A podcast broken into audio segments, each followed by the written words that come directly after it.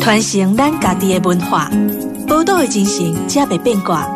Amos 邀请你同齐创造咱的宝岛新故乡。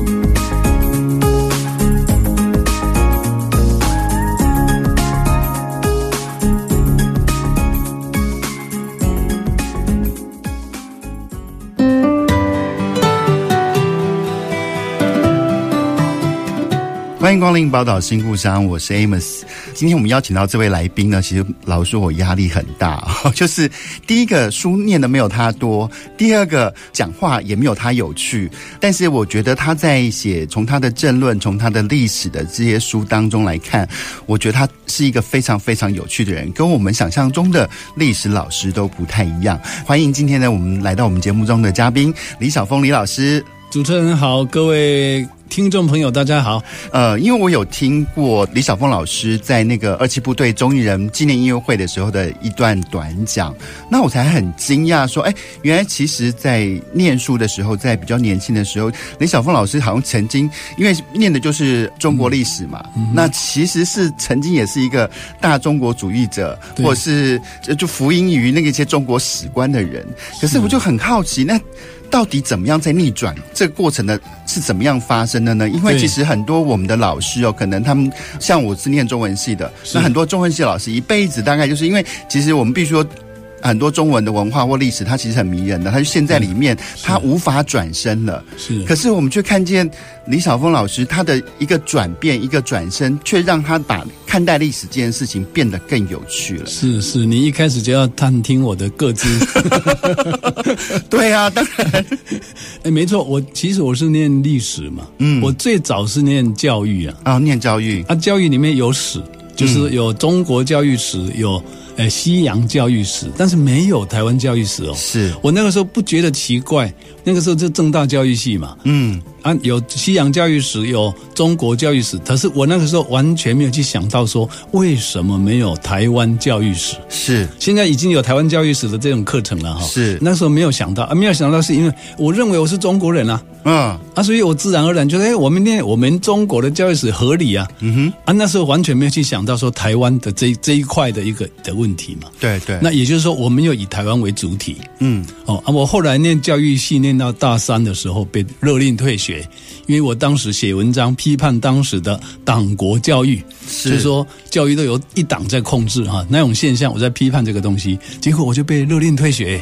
勒令退学之后，我转到淡江，后来在淡江历史系毕业，哦，所以我一直到淡江历史系的时候，我还是以中国史为主，嗯，那当然也读西洋史啊，或者是各国的国别史，那中国史还各断代史都读了一堆，嗯，哦，所以在那个。接受这样的历史教育的情况之下，我依然还是觉得我是中国人哦。是，所以因此我在看历史是以一个中国人的立场去看所有的这些历史，是，包括看外国史也是这样看的。是哦，等到后来为什么才会慢慢醒过来？嗯，讲到觉醒，其实我应该表白一下哈、哦。嗯，我这一生的一个觉醒有两次的觉醒。是，第一次的觉醒呢是在高中的时候。那也就是说，在高中之前呢，我其实当然是受那当时的那种教育的影响嘛。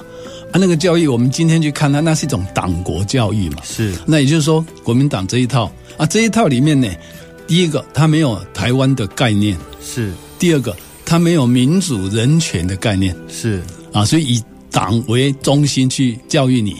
啊，这个党是教育你什么？是教育你一个大国的概念，然后你是中国为中心的概念。啊，所以认为国家要大哦，而且以中国为主，这样才是伟大的。那以前我都是这种心态啊，是。但一直到高中的时候，我有机会哈，这个机会说来曲折离奇，波西刚去供了哈。但是我简单讲，就是说我有机会读到了雷震当时他们办的一个杂志，叫《自由中国》。是。哦，啊自由中国当然他们也是以中国为为立场，可是自由中国已经在强调什么？强调民主、自由、人权、法治。这些价值是跟国民党教育你的是违背的，可是我开始就注意到，哦，人权是这样诶，哦，那甚至还讲到什么？讲到国民党当时的党国不分呢，啊，啊，所以我还记得有一篇文章哦，哦，那个现在来看那是珍贵史料啊，嗯，这篇文章它是一个社论，题目叫什么呢？叫做“国库不是国民党的私囊”，他已经很清楚把你国民党当年如何侵占国库，哦，把国家的财产侵占成为你党的财产，这个现象全部都写出来了。我那个时候看到那个自由中国，我整个震撼起来，嗯，所以慢慢去思考，哦，所以认识了包括雷震、胡适，哦，包括殷海光，然后透过殷海光再去看到西方的一些自由思想的。思想家像那个罗素啊，像海耶克这些，嗯、然后我在高中的时候，我慢慢醒过来，所以我说我自己说那是一个第一次觉醒。嗯，那那个觉醒呢，我把它叫做民主人权的觉醒，是或者是自由人权的觉醒。可是呢，这个还不够，也就是说，我那个时候尽管我开始知道说我们应该要民主、要自由、要人权、要法治，但是我还是认为我是一个中国人。嗯啊，所以我还有一个第二次的觉醒。啊，所以我接回来刚才，也就是说，我到了淡江，我一样从历史系毕业，可是我还是认为我是中国人了。是，好了，我到当兵的时候呢，我被派到东引，东引是在闽江口了。对，哦，我当然是离闽江很远了，但是在东引的时候，哎，照理讲，那个位置是靠近你心中的祖国啊。嗯，哎，可是你反而那个时候开始想念台湾呢。嗯。觉得说哇，离台湾一样，啊，觉得，天气好的时候可以看到那个大陆上的那些山哦，可以看得到。嗯、可是你会觉得说，那个跟我很遥远呢。更重要的是，美国跟台湾当局断交，嗯，是一九七八了啊，一九七八那一年啊，我开始在回想说，哇，那台湾很麻烦哦。台湾那个时候在蒋政权统治下，没有民主自由。国会也不敢选了，但是接下来美国因为他们还是这个利益考量嘛，所以要跟中国做生意等等哈，所以他就跟中国建交，啊，跟台湾当局就是蒋政权断交。这个时候我在思考说，哎，台湾何去何从？嗯，这个时候让我开始去想到说，台湾应该有一个新的路要出来走。嗯哼，所以我因此慢慢的从过去的那种大中国思想，慢慢的开始立足到台湾来哦。嗯哼，所以我等到回来之后，哎。刚好那个中立事件之后嘛，那个时候党外运动蓬勃发展嘛，对。然后回来不久，我就进入了康宁祥当时所主办的一一份刊物，叫做《八十年代》。嗯，那八十年代是当时很重要的党外民主运动的刊物。那我们的刊物创刊的两个月以后，又有一本出来，叫做《美丽岛》。嗯哼，哦，那各位都应该很清楚了。美丽岛也是一本杂志，是那可以说当时民主运动很重要的两本杂志，一个就是八十年代，一个是美丽岛。然后接到年底，也就是一九七九年的年底，爆发了美丽岛事件啊，所以整个态势的发展让我慢慢的想到一个民主自由没办法落实。嗯，可是如果那个台湾没有民主自由啊，接下来当然我们生活压力很大嘛，然后这个压力呢又包括。国际上的压力，包括对岸中国对台湾的压力，这个时候我就发现说，我们不只是要追求民主、自由、人权啊、法治，我们更进一步的要维护台湾做一个主体的立场。啊。所以那个时候，那种台湾应该做一个主体国家的立场呢，慢慢萌芽。是这个往后的发展，我们就知道，哎，台湾后来民主化了，是，也就是说，民主进步党成立嘛，嗯，哦，而隔年呢，蒋经国就宣布解除戒严嘛。啊，解除戒严不久，蒋经国就过世了嘛。过世之后呢，李登辉接棒嘛。嗯、啊，所以紧接着就台湾到一九九零年之后呢，就逐渐民主化。对。啊，这个民主化的过程让你觉得说啊，台湾开始有了民主自由，但那不是一夕之间达成的，而是慢慢在那几年之内达成的。达成完之后，你会发现说啊，我们要维护这样一个民主自由的台湾，只有做一个独立自主的国家，不能被对方并吞掉，那才有可能。啊，所以我说，我说我这种。觉醒呢，从高中的民主、自由、人权的觉醒，到一九八零年之后，慢慢的所谓的台湾主体意识的觉醒，是。啊，最后就成为我今天这个样子。是哦，在台湾哦，我常说台湾好像患了一种精神分裂症。嗯，譬如说，如果还困在。过去的历史当中，然后还坚持自己是一个中国人的，跟已经有一批人搭上现代化列车，已经跟着民主浪潮往前走的人，这两两种不同的意识在面相互拉扯。对，那我觉得李晓峰老师，我觉得是一个很好的例子啊。其实觉醒力量来自于你观看历史，还有注意到自己真正生活地方的主体性，这是很重要的一件事情。是，不过我就觉得说，在怎么去看待历史这件事情啊？因为，嗯，就像我，我是一个念中文系的人。其实我那时候对中国这件事情受到打击，是当时我知道原来《孝经》啊，我们的很多的经典都是伪书，哈，都是皇帝为了巩固他的政权，去捏造、捏造出来，去欺瞒人民的统治人民的工具。对，作为统治的垫底的工具。对对对，嗯、所以其实我们看到历史，老实说，因为大部分的历史都还是这些所谓的官方记录。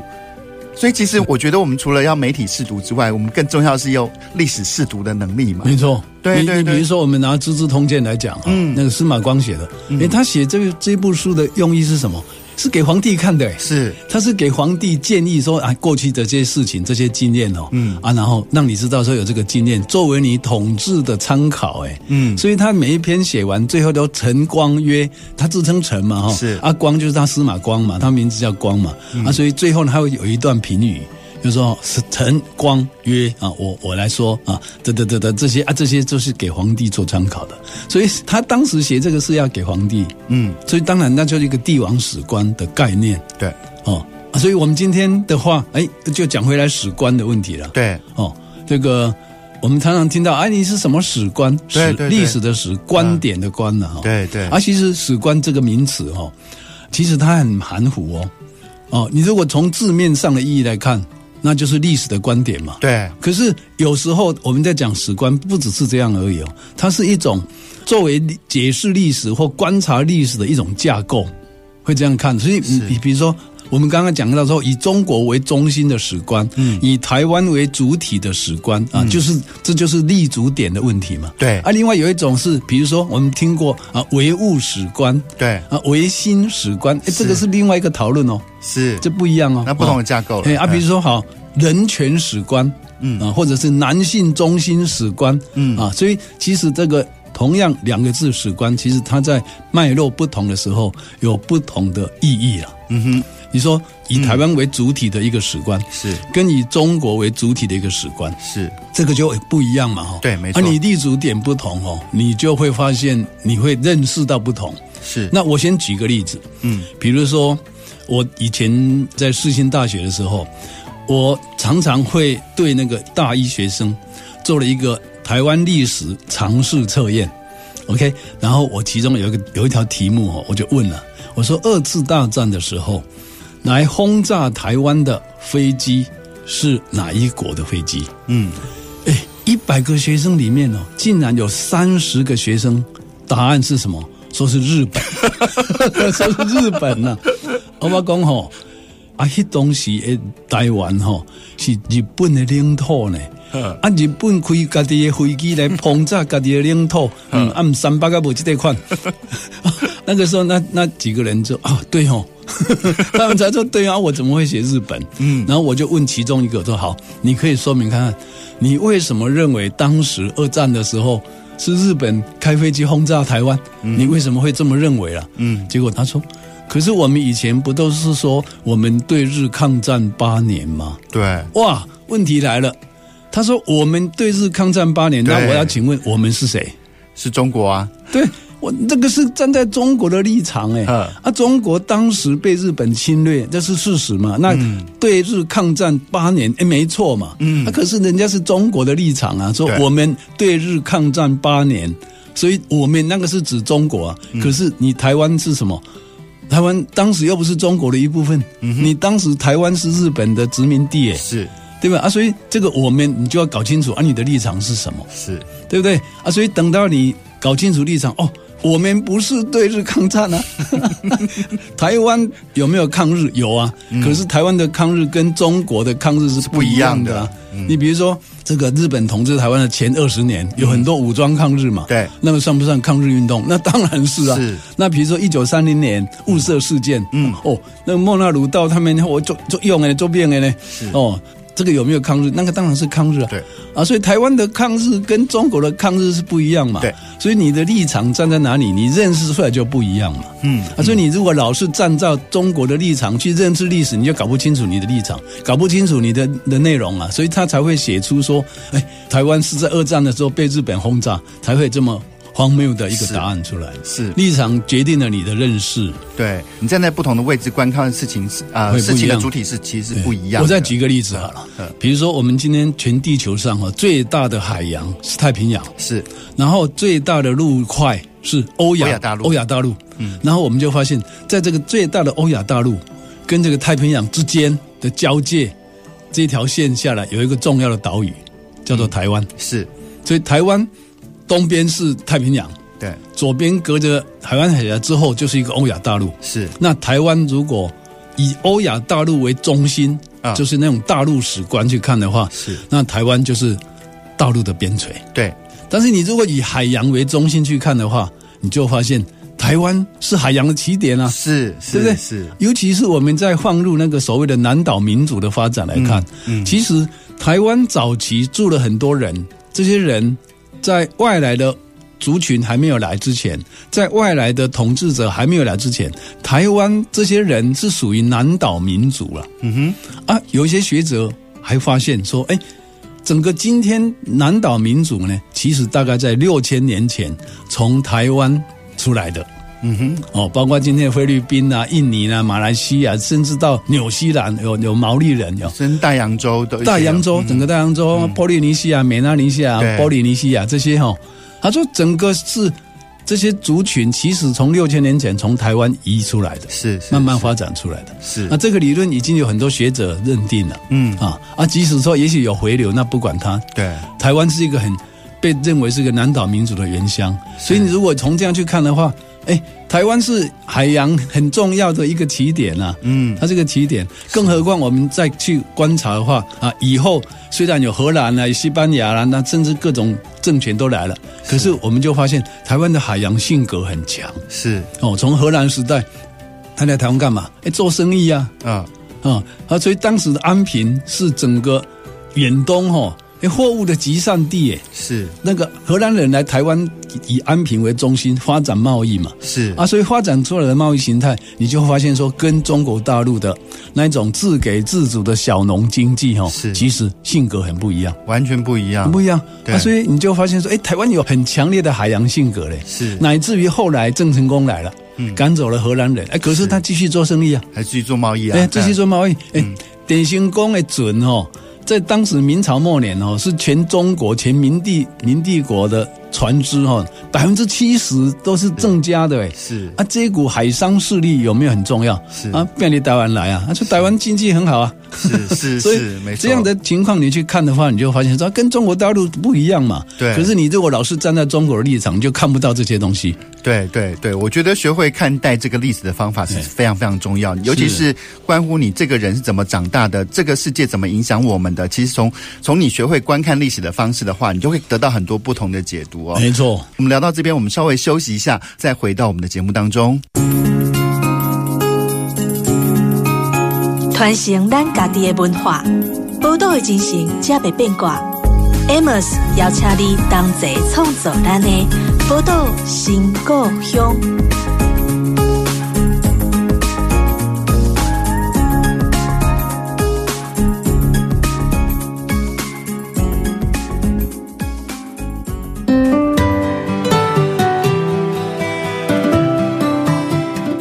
欢迎回到《宝岛新故乡》的节目当中，我是 Amos。那我们今天邀请到节目当中的呢是李晓峰老师哦。那呃，我们都知道李晓峰老师是台湾的历史学家嘛。那你非常非常的著作，而且那个著作有文学政论集，还有各式各样的跟历史有关的或二二八有关的这些相关的书籍哦。但是我觉得老师在研究历史，尤其是台湾历史那么久啊，你觉得台湾历史当中最关键的事件到底是什么？最关键哦，嗯，我跟你讲，嗯。我先讲一个概念哦，是。我们看过去的历史是站在现在的立场去看哦，对，所以有一些历史学者啊，有几句名言呐，嗯，说历史是现在跟过去的不断对话，是，所以因此我今天去看过去的历史，是我现在以现在人的立场去看当年的历史，而跟他产生对话，对话，嗯，可是二十年后，嗯，三十年后的人。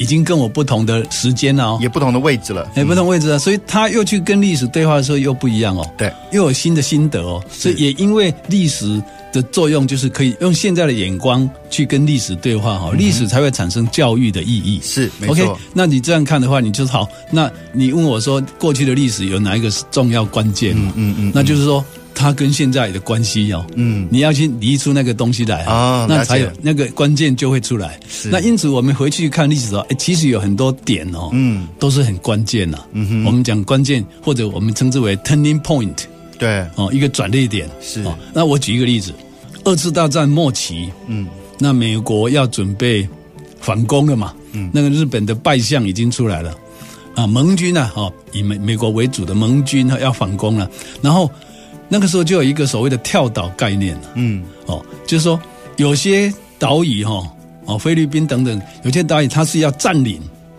那有些是要空袭就好不占领，嗯，跳着跳着，所以他从菲律宾，菲律宾是占领哦，然后跳过台湾哦，再过去是琉球，Okinawa 哦，嗯，琉球要占领。啊，所以台湾当时他们的战略在考虑的时候，本来也要占领台湾哦，那个盟军要占领台湾，后来想想哈，啊，不用。台湾就跳岛过去，嗯，所以台湾就用空袭的，嗯哼，空袭让你减低你的战力而已，嗯哼，所以你看他去登陆琉球的时候，哦，死得很惨呢，嗯，哦，而且但是台湾哦只是空袭，当然也有死，但是绝对不会说像登陆之后产生那么严重。啊，那个时候我父亲正在当兵，嗯，就是被日本人强迫去当兵，嗯，在南投的山上受训，是啊，准备怎么样呢？准备说美军登陆的时候要跟美军做肉搏战，是好，啊，那后来呢，美军没有登陆台湾，嗯，这个对台湾有什么影响？哦，影响很大。我用做这个例子哦，嗯，第一个对我来讲，我个人的影响，如果当年美军不是轰炸而已，而是要登陆台湾的话，哦。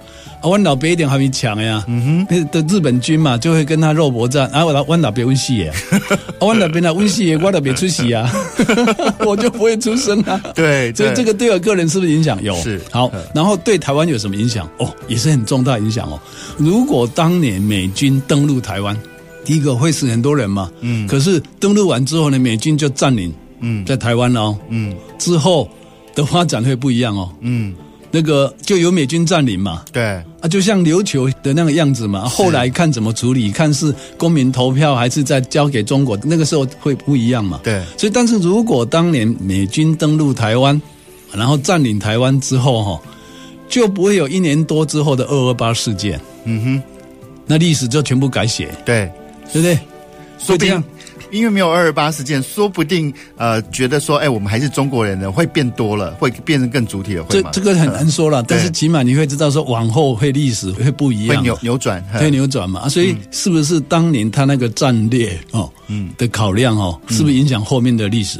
当然有啊。所以这个光是美军这个反攻的那个战略，就发现说那是一个重要的转捩点了，嗯，对不对？嗯哼，是很重要嘛。对对对对，你这这例子很多啦。对啦，因为我像我像我朋友常会开玩笑说，要不是讨厌的郑成功，我们现在拿的是欧盟的护照。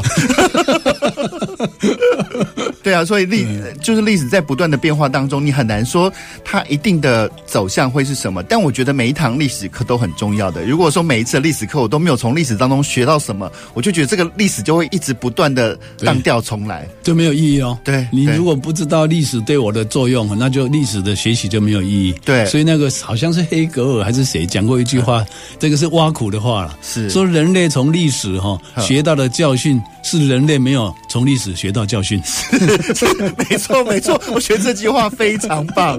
哦、这个话是挖苦嘛，就是你不懂的，你只是在讨西切的对了哦。对对，死读书而、啊、不知道跟你现在要去对话，它、嗯、才会产生教育的意义嘛。嗯哼嗯哼，啊，所以根本读一堆历史，可是你完全没有从历史得到教训嘛。是啊，甚至有些政客，他只是拿历史作为他宣传的政治的工具而已啊。嗯哼嗯哼，没错没错。好，就是也也是因为这样子哦，就是如果当成一个宣传工具的话，你反而你反而没有办法彰显出历史真正的分量，跟他真正给我们的教训是什么。但是现在我就看现在，尤其是教育部对于国高中生呢，他们就开始用所谓的东亚史观来替代掉所谓的中国史观嘛。那这件事为什么是重要的？那所谓的东亚史观是不是只是一个？去中心化的一个史观呢？其实这个改变哈，应该从杜正胜部长的时候，嗯，的一个一个变化。嗯，那杜杜院士哈，他提出一个观念哦，嗯，他就同心圆的观念，嗯哼，也就是说，你今天所所处的位置作为中心，然后画圆圈，越画越大，越画越大。所以你第一个台湾为中心，然后再扩而大之是哪里？你到底是划入中国呢，还是划入整个东亚？是。那我们后来就觉得说，你要划入东亚，这个东亚包括中国，嗯哼，哦，然后包括日本，包括朝鲜，啊，你台湾都会跟他们发生关系，所以你都要了解他们，而不只是把台湾放入中国去了解。是啊，所以我认为这个是很理性的，嗯哼，很理性的。我举一个例子好了，嗯、你说琉球，琉球现在是日本占领掉了嘛？日本把人家灭掉嘛？对。可是琉球的教育，我有去看他们的课本哦。嗯。从琉球教起啊。嗯。嗯小学生哦，从琉球教起，他还是让你说你以前你们是一个王国。嗯。然后牡丹社事件之后，后来就并入了日本。嗯。他还是让让那个琉球人知道啊，所以他一样是一个同心圆啊。是。但是他也不是说要鼓励琉球独立了。是。但是。总是以他所处的环境为一个起点，是，他、啊、那个起点是一个中心点，再往外画。啊，所以琉球中心，然后到日本，然后还是一样东亚到世界，那、嗯。啊、我们也一样啊，我们是站在台湾为立场，嗯，然后往外画就是画一个圈，这个圈不是画入中国，而是画入整个东亚，嗯哼，整个东亚，啊、台湾会跟东亚发生关系，嗯哼，然后整个再画入世界，我们必须了解跟世界的关系，嗯、而且世界里面。有哪些重要的事情在发生？嗯哼，哦，对人类也在产生影响，而、啊、台湾是人类的一部分嘛，那个都要知道，对不对？所以划入东亚之后的中国，你还要了解啊，你不能不了解啊。是、嗯，所以只是说不要用以前那一套帝王史观啊、男性史观啊、哦、嗯、专制的那些政权为中心的史观，不要用那一套去了解中国。嗯，但是还是要了解中国、啊。所以我们看很多人就骂说：“哦，你们这些以台湾为中心的这个思考的人。”啊，就是要去中国化。嗯，我说啊，你你到底有看课本没了？怎么会怎么会说去中国化？嗯、你看美国一样啊。嗯，美国从英国独立出来，对不对？嗯，他一样一样读英国史啊。是。对不对？他一样讲英文啊，是对不对？他没有说欧洲史，他读得更彻底啊。嗯，对什么？因为欧洲跟美国关系密切啊，他们都读啊。嗯，所以我们也一样要读中国史。我一点都没有说不读中国史。是，而且而且他们骂我们说，你们这些台独分子那去中国化都不读中国史。哦，你买他妈我我来教中国史呢。我底下哈，我刚开始我进入学校哦，我的大学教了三十几年的书哦，我一开始就要中国通史啊。是，你说我不读中国史，你你把第五把不要看这我你。没错。然后我教中国近代史嘞，嗯，我教中国现代史嘞，你你你看差不多而已。呵呵呵呵。对啊，因为我其实我就觉得很有趣啊，像那个像呃，因为我是念静怡中文的，是那时候带领我们的那个郑邦正老师，其实他本身的专业是应用文。就是非常非常中国的东西，很多人会觉得矛盾。可是我觉得这本身的专业跟反正就是因为他们的专业，他们在看待历史这件事情，或看待整个大局势这件事情，他们就产生了自己独到的观点。所以其实我就觉得，在批评说，哎，所谓的去中国化，这已经是不读中国史的人，他们可能太小看的这些我们所谓要用东亚史观来替代中国史观这样的一个做法跟观念。我我再举个例子哈，嗯，比如说像那个。台大历史系退休的郑清仁教授，嗯，他是东京大学的史学博士，是，他是研究中国的魏晋南北朝的专家，哎，是，你说他不读中国史，他是魏晋南北朝的专家，哎，是，你你你知不知道啊？嗯，啊，杜正胜部长啊，哎，他是研究先秦啊这些。中国古史啊，对对，但是他的著作很多，你你到底有没有看呢？你还说我们不读中国史？我读的比你彻底啊，只是说我们用用一套另外一种解释，不是你那套神话。哦，你去看我们那个庄万寿教授，他是老庄哲学的专家，哎，是。他熟读中国史书啊，哲学的各方面的书，然后他从里面还可以去批判他，哎，嗯，怎么会不读中国史？对吧？啊，你像郑邦正老师也一样啊，是。他中文非常好啊，对，没错。那中文好有不对吗？对 对，你会你们会比他好吗？嗯，对不对啊？一样嘛。美国人独立之后做一个国家，可是美国人一样读莎士比亚。嗯，他没有说我美国独立了，所以你英国文学我不要读了。对，我要跟你讨了。对，对吧？我们不会这样嘛。啊是你自己心胸狭窄，骂我们这个怎么去中国化？我我要我真的要去中国化，我也去不了。为什么？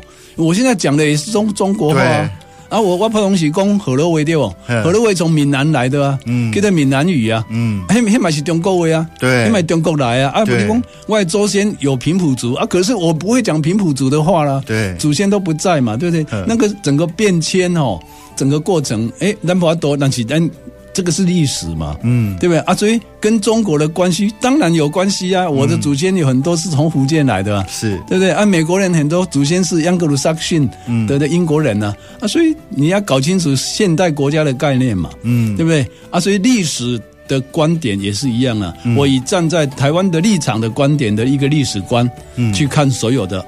包括外国的、中国的、台湾自己的，嗯，这就对了嘛，嗯，那、嗯啊、你比如说像新加坡好了，嗯，新加坡百分之八十几是华人呢，对，对不对？他们有中文系啊，嗯、他们有中文系，他会不会说我读了中文系，所以我新加坡变成中华人民共和国的一部分？不会啊，是，是对不对？嗯、日本也有中文系啊，嗯嗯，对吧？啊，日本也读中国史啊，是我看过很多日本人写的东洋史，写的真好啊，嗯嗯，他介绍这个中国的历史哈，还有一个名词我还想起来。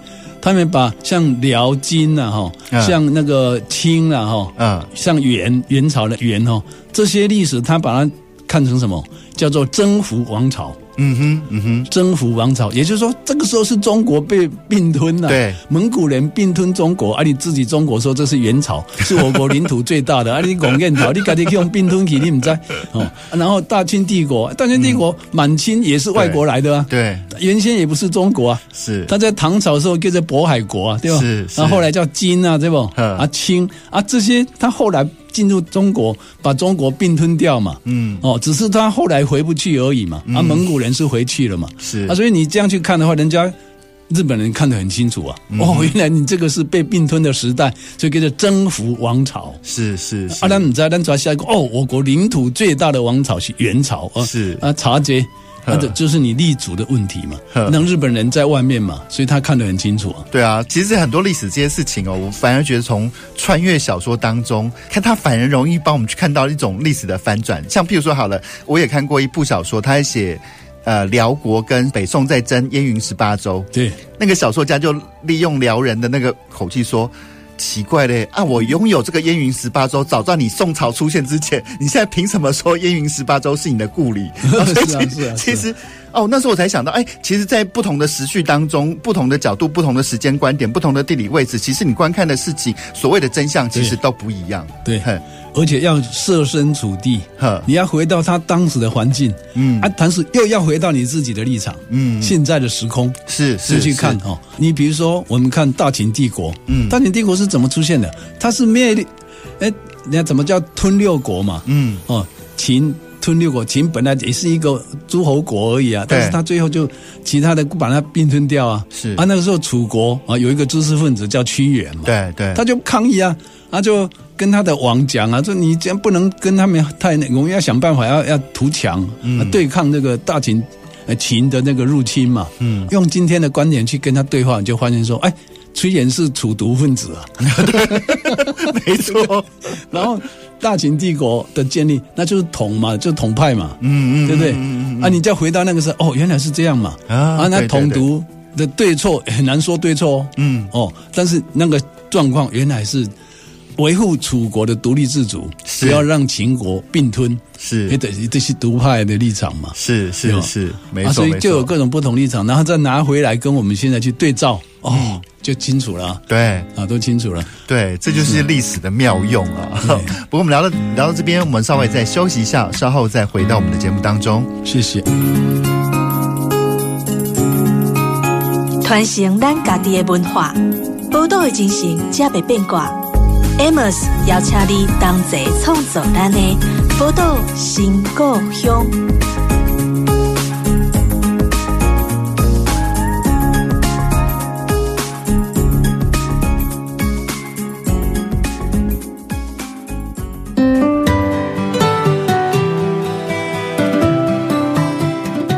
欢迎回到《宝岛新故乡》的节目当中，我是 Amos。然后我们刚刚跟那个李晓峰老师聊了很多关于历史的种种的变貌啊，还有怎么样去认识历史的一个正式的方式啊。那其实我也知道李李小峰老师很早就开始从事写作的工作，那这点我就有点好奇，想要请教李李小峰老师，所谓的史家之笔跟作家的创作之笔，那有什么不一样的地方呢？那个我先先回顾一下我哈，嗯，嗯我第一本书，嗯。如果讲第一篇文章，那就更更复杂了哈。嗯、就是说，把第一本书是我曾经对外发表过的很多文章我，集合起来的。嗯，那是在我大四那一年，哇，我要毕业前，嗯哼，哦，那我把一些在外面的杂志啊集合起来，那本书书名叫做《一个大学生的觉醒》，是啊，觉得大学生的觉醒，嗯，那那那本书其实很杂，嗯，哦。有社会评论、教育评论，有政治评论都有。嗯啊，所以那些呢，哎，有少部分几篇是谈到历史，嗯、跟台湾历史有关的。嗯哼，那那个是很杂的东西，那个绝对不是一个历本呃历史书，不是，嗯、可以说是一个论呃论文，哎，不是论文，就是杂论评论集，评论集。集嗯，哦，那是那个开始。那我当时有没有说我要当历史学者？没，我没有那种想法。哎，嗯，我其实所有的写作动机，哈。是一个对，我觉得是一个对社会的关心的一种投射，嗯，是这样。所有的评论也是这样。我不是说啊，写这个来来个情节，来来垫几雷公哦，我要秀一下，你看我很有文采。我其实没有这种想法，嗯，我只是觉得社会上有很多不合理的现象，嗯哼，文化的、教育的、政治的，而、啊、且我就把它写出来，嗯哼，啊，然后因此我遭殃啊，会被退学呀、啊，啊，警总会找我啊，像这些东西哈。可是我毕竟就这样做了，啊，慢慢才发现说。哎，我应该再进一步的去做历史比较有系统的理解跟整理，嗯，嗯。啊，所以我的这样的写作历程呢，其实我去综合去看的话，我的书就变成形成两种，第一种是政论集啊，这个政论当然广义而言包括文化教育的评论啊，第二个就是史论历史论集，嗯，我就变成这两类，嗯、啊，少部分单篇的一些文学也有，对对，也有。啊，所以就这样乱七八糟的，一直写，一直乱乱写哦。啊，所以就可以归纳成这两大类，嗯，一类是评论，一类是史论。是，那要再进一步去看的话，如果说史论的话，我跟其他很多历史学者很不一样的地方，很多学者他很喜欢钻那个钻很钻的题目，嗯，啊，可是那个题目社会大众一定不是很有兴趣。对，那换句话说，他可能对他的学术评分有加分的作用，是啊，可是对社会大众。的传播呢，没有多大作用。是，那我对这一类的，我其实不是很喜欢这样做。是，那只是说因为要升等嘛，嗯哦，总是要有纯学术著作嘛。对，所以我从讲师、副教授到教授，就是要写这些学术的书。除了这些之外呢，我是写一些比较通俗性的社会教育的、历史教育的书。是，啊，所以我的史论的书其实就比较偏向于比较 popular，对，社会大众比较能够看的。能够推广的这样的书，对，从老师的书真的从写作策略上面看起来就是轻松有趣，但是里面包含的思考，它却是比较深刻的。好，就是很明显，就是希望说这些东西是一般人都可以看得下去的。都读得懂的东西，这样有人这样形容说：“哦，老师，你写的是这个深入浅出。”我说：“不是，我是浅入浅出，我连深入都没有。你深入的话，你会引起人家有点无聊。嗯嗯，我我是其实是浅入浅出啊。嗯，我我举一个例子，比如说我最近有一本书叫做《从五百张图入门》，对，入门台湾史。嗯，哎，这里面呢。很多都是图啊，嗯，嗯啊，文字比较少，嗯、啊，但是它绝对有一个系统，嗯，有一个系统。啊，之后你说这个很深入吗？没有，一点都不深入，这个很浅呐，啊，所以浅入又浅出，这是一个例子。但是它虽然很浅，可是它对我们来说，它却非常非常的有趣。是啊，而且它可以当成一个，我觉得可以当成认识历史的一个起点吧。对，我就是不希望你历史钻得很深，其实那些当学者去做就好。嗯、你一般作为一个国民，你要必须了解的一些基本知识，你应该拥有啊，我应该要给你。嗯嗯，啊，我作为研究者，我应该要给你。我大概就是这样的一个想法。是，啊、没错。那比如说，我写过台湾史一百件大事。对，哎。这个也很浅呐，啊，比如说牡丹社事件啊，比如说噍八年事件、二二八事件哈，各种事件啊的发生，所以我一百件事件，啊，一百件事件，这个一般人来讲哈，大概很多人没有去注意嘛，嗯，那我就把它挑出来，你去读一遍啊，又好读，嗯嗯啊哦，你透过这些事件，你就把整个台湾历史的发展就串出来了，是没错，所以这是一种方法。然后我有一个稍微比较深入一点的，叫台湾史一零一问。嗯，就一百零一个问题是哦啊，提出一百零一个问题啊，我自己提问题啊，自己解答。嗯啊，一样的，你透过这一一百零一个问题，哎，你一样就可以串出台湾历史的一个一个发展。是，我用这种方式来写。嗯，哎，老师，如果说就是呃，这些是老师自己自己写的书嘛？那如果说以如果老师自己来开一份书单，要建议我们的听众的话，让我们更深入的去了解历史的话，老师会建议哪些书呢？那个书类型很多了，对，哦，有政治的方面的、嗯、啊，有有纯文化的，是。啊，但是我觉得哈、哦，在这么多浩瀚的这个书海里面哈、哦，我觉得你有一个途径，嗯，有一些书你可以先先进入，是。叫做什么？回忆录，或者是传记，哦、嗯，嗯哼。先去读人，对，你去读别人的故事，嗯。啊，故事背后，哎，就是大时代的故事，嗯哼，哦，美国有一个历史学者叫 Rose，他说人人都是史家，哦，一个叫 Baker，他说人人都是历史家，为什么？嗯、每个人都是你自己历史的一个专家，是，哦，然后那个 Rose 是讲说，你读传记，哈，是了解历史最简便的方法。最快捷的方法。是。啊，所以常常建议说哈，你可以去读一些很多人的回忆录，嗯哼，哦，想像戴高乐回忆录啦，嗯，哦，一大堆啦。这些背后都有一个大时代的故事。是，那要不然的话，你可以读我的回忆录啊。哦，对，老师，我有一本回忆录啊，叫《欸、小峰人生》。小峰人生啊，小峰就是呃小疯子啊，些快的 K 笑的人生哦，哦。啊，那个背后不只是我的故事啊，那是整个那个时代的故事啊。哦，啊，所以像这样的话，透过传记，透过回忆录，你可以进入历史。嗯嗯哦，而且因为从人从故事去着手，你会比较容易呃，就是跟那些比较生硬的那些对书比起来，你比较容易进入那个脉络里面去了解那时候的背景跟知识，不会太枯燥了。对，因为看故事不会太枯燥。对，没错。那如果说我们现在要把那个，因为我们的重点还是在一些文学上面嘛，是。那如果我们先把这些历史当成一个创作的题材的话，老师觉得我们要注意的重点应该是哪些？呀，就是现在很多人会把用历史。哦，作为素材来写文学，是用文学的形式来写历史，是是是是是啊，这个是一种新尝试。嗯，OK，那毕竟我没有这样做了，嗯嗯，我没有，但是我最近看到有一些这样历史小说哈，嗯，哎也蛮佩服的，比如说这我们的好朋友啊，陈耀昌医师。啊，对。哦，傀儡花，哎，他就很多啊，用历史哈。的内容哎，转成小说去写，嗯嗯、哦，那这是一个一个尝试了，嗯，但是我是认为哈，要写这样的历史小说哈，嗯，要注意的就是你不要违背历史的基本的事实，嗯，我举个例子好了啊，比如说有一个人物啊，他他是在林献堂的身边，嗯啊，跟他发生了关系啊，你要写他，然后你说这个人物最后劝林献堂说啊，你不要去。做那个议会请愿运动，然后后来林献堂就采纳他的意见 啊，你就这个就完蛋了，因为林献堂领导议会运动十几年了啊，你这要写成他没有去参加议会运动啊，你怎么怎么对啊？啊，所以这样就不是历史小说嘛，你只是把历史人物拿来开玩笑而已嘛，不是这样嘛？所以你一定要尊重哦，比如说好写到林献堂的时候，他就是当年十几年内领导了台湾议会请愿运动啊，也参与了台湾文化协会的活动，那些事实你必须。肯定啊，然后再把你创作的小说人物哦纳进去。啊，所以那些历史事实变成一个基础，而且是一个背景，那让这个人物在里面出现。对，要这样写了。对，要这样写。可是其实我觉得这个常常会陷入一种两难，像最近也开始很多的那个历史事件，尤其台湾史的事件改成像斯卡罗啊，像这样的剧。可是有时候就是觉得，哎。如果说我们对历史不够了解，我看完整个剧，我大概可以知道一些这部戏剧大概讲的是什么。